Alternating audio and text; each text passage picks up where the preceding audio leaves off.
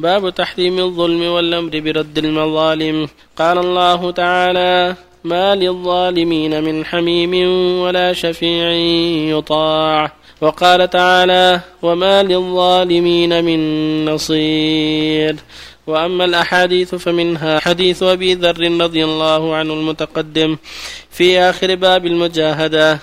وعن جابر رضي الله عنه أن رسول الله صلى الله عليه وسلم قال اتقوا الظلم فإن الظلم ظلمات يوم القيامة واتقوا الشح فإن الشح أهلك من كان قبلكم حملهم على أن سفكوا دماءهم واستحلوا محارمهم. رواه مسلم. وعن أبي هريرة رضي الله عنه أن رسول الله صلى الله عليه وسلم قال لتودن الحقوق إلى أهلها يوم القيامة حتى يقاد للشاة الجلحاء من الشاة القرناء. رواه مسلم. وعن ابن عمر رضي الله عنهما قال كنا نتحدث عن حجة الوداع والنبي صلى الله عليه وسلم بين ظهرنا ولا ندري ما حجة الوداع حتى حمد الله رسول الله صلى الله عليه وسلم وأثنى عليه. ثم ذكر المسيح الدجال فأطنب في ذكره وقال ما بعث الله من نبي إلا أنذره أمته. أنذره نوح والنبيون من بعده. وإنه إن يخرج فيكم فما خفي عليكم من شأنه. فليس يخفى عليكم. إن ربكم ليس بعور وإنه عور عين اليمنى كأن عينه عنبة طافية. ألا إن الله حرم عليكم دماءكم وأموالكم كحرمة يومكم هذا في بلدكم هذا في شهركم هذا. ألا هل بلغت قالوا نعم. قال اللهم اشهد ثلاثا. ويلكم أو ويحكم انظروا لا ترجعوا بعدي كفارا يضرب بعضكم رقاب بعض. رواه البخاري وروى مسلم بعضه وعن عائشة رضي الله عنها أن رسول الله صلى الله عليه وسلم قال من ظلم قيد شبر من الأرض طوقه من سبع أرضين متفق عليه. بسم الله الرحمن الرحيم. اللهم صل وسلم على رسول الله وعلى آله وأصحابه. أما بعد فهذه الآيات والأحاديث في التحريم من الظلم. الظلم عاقبته وخيمة وشره عظيم. وهو من الفساد في الأرض.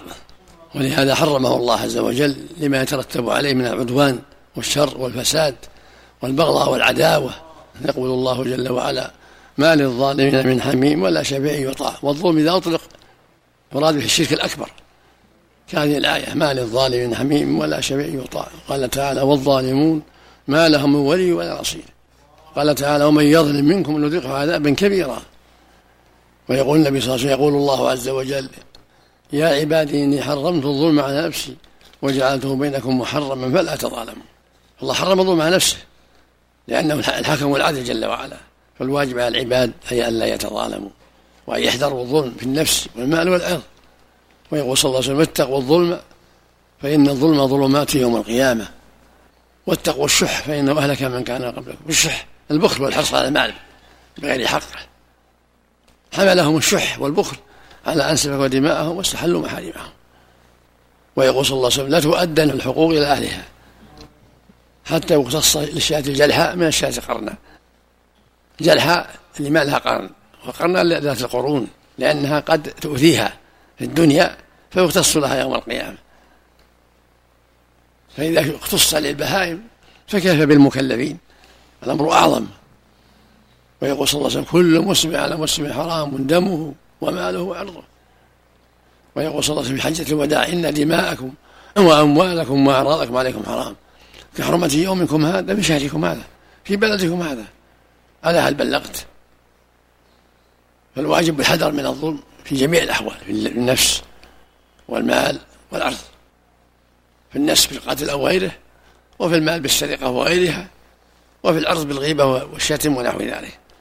فالواجب على المسلم أن يحذر أنواع الظلم كلها وأن يتقي الله في ذلك يرجو رحمته ويخشى عقابه سبحانه وتعالى. وذكر في حديث الدجال أنه يكون في آخر الزمان وأنا أعور العين اليمنى كان عنبة طائشة. الدجال سمي دجال لكثرة كذبة. يخرج في آخر الزمان يدعي أنه نبي ثم يدعي أنه رب العالمين. وهو كذاب دجال كما سماه الرسول صلى الله عليه وسلم وكما جاء في الأحاديث الكثيرة. يخرج في آخر الزمان ويدعي أنه رب العالمين يدعي أنه نبي ثم يدعي أنه رب العالمين. بين صلى الله عليه وسلم أنها لا ينبغي يخفى على أحد لأنه أعور العين اليمنى كأنها يمه طائفة. الله جل وعلا ليس باعور ثم يمكث أربعين يوما في الدنيا أربعين يوما ثم يهلكه الله. لكن يوم كسنة ويوم كشهر ويوم كأسبوع وبقي أيام كأيامنا. فيهلكه الله في باب لد في الشام في باب لد في في بيت المقدس في القدس. بعدما ينزل عيسى عليه الصلاة والسلام ويكون قتل على يد عيسى عليه الصلاة والسلام والمسلمون مع عيسى يحاصرون الدجال واليهود ويقاتلون قتلا قتلا عظيما. فيقتلون الدجال ويقتلون اليهود مع الدجال. قبحه الله وكفانا شره نعم. كذلك حديث عائشة رضي الله عنها. تقول يقول عن النبي أنه قال من ظلم قيل شبر طوقه الله إياه يوم غير سبع اراضين هذا في التحذير من الظلم ولو قليلا. وأن من ظلم مقدار الشبر طوق هذا من سبع اراضين وهذا وعيد عظيم نسأل الله العافية. نعم. معنى التطويق أحسن الله. طوق في عنق نسأل الله العافية. من قال إنه الخسف يقصد به. اللفظ الآخر خسف به. وجاء الطوق. لا ما يخسب وجاء طوق جميع كلها نسال الله. نعم الظلم أحسن الله. الظلم. عاقبته أيضا تطبق على غير المسلمين؟ الظلم عام. المسلمين وغير المسلمين. لكن حق المسلم أشد لأنه يعرف حكم الله ويدعي عن حكم الله. الكافر قد يكون جاهل ما يفهم. ولا هم مخاطبون فروع الشريعة ويعذبون على معاصيهم وسيئاتهم مع الشرك نسأل الله العافية. أحسن الله عليك هذا حديث سلمك الله يسأل أحد من الطلاب يقول ما رأيكم في حديث قال رسول الله صلى الله عليه وسلم من قال استغفر الله العظيم الذي لا إله إلا هو الحي القيوم وأتوب إليه غفر له ذنوبه ولو كان فارا من الزحف. هذا جاء النبي صلى الله عليه وسلم والمعنى لو صح. يعني إذا كان تاب توبة صحيحة الإنسان إذا استغفر باللسان ما يصير توبة. توبة مع إقلاع القلب وندمه وعدم إصراره. فإذا تاب توبة صادقة محى الله الذنوب كلها. سبحانه. التوبة تمحو يمحو الله بها الذنوب كلها. نعم. أحسن الله عملك مثلية الأرض محتاج نظر نعم مثلية الأرضون السبع كالسماوات السبع. في في قوله تعالى من الأرض مثلون إيه. مثليتها أيضا كذلك يكون بينها فاصل. الله أعلم الله أعلم. النبي صلى الله عليه وسلم ذكر أخاك عن الغيبة ذكر أخاك مما يكره هل أحسن الله عليك فيه تحديد أنه الأخ المعلوم أو الأخ الغير معلوم؟ أخ المسلم يعني. ذكرك أخيك يعني مسلم. بخيل شحيح قاطع رحم تذكره بالأشياء اللي تسبه فيها لا غيبة يعني. مجهول هذا صواب أي مجهول ما. ألف فلان فيهم كذا ولا بعض الناس سبحة كذا ما هي غيبة لا متعينة. قال أحد الذين تعرفهم لكن هم ستة فيهم كذا وكذا وكذا. يمني معين الغيبة لابد تكون لمعين مجهول ما لا غيبة. وش اللي أسلم عليك يعني أخرج الحديث؟ لأن النبي الله اخاك يعني أي أخ. اي لأنه اذا ما هو مجهول ما عليه مضره ما حد قال له انه فيك كذا وكذا حتى يشير البغضاء والعداوة. ما عرفوا. مثل ما قال لما قال لما مر بجنازة شهدوا عليها شرا فقال وجبت. والاخر شهدوا لها خيرا فقال وجبت. ولم ينكر عليهم لظهور الشر. ولأنهم ما سموا قالوا فلان أبو فلان. نعم. قوله تعالى ومن يظلم منكم نذقه عذابا كبيرا هذا في الشرك الأكبر والأصغر. نعم. قوله سبحانه ومن يظلم منكم الشرك الأكبر يقين. وفي الشرك الأصغر وفي الشرك الأصغر إن لم يعفو الله عنه أو تكون له حسنات ماحية الشرك الأصغر قد يعذب قدر الشرك الأصغر وقد يرجح ميزانه بحسنات عظيمة فلا يدخل النار.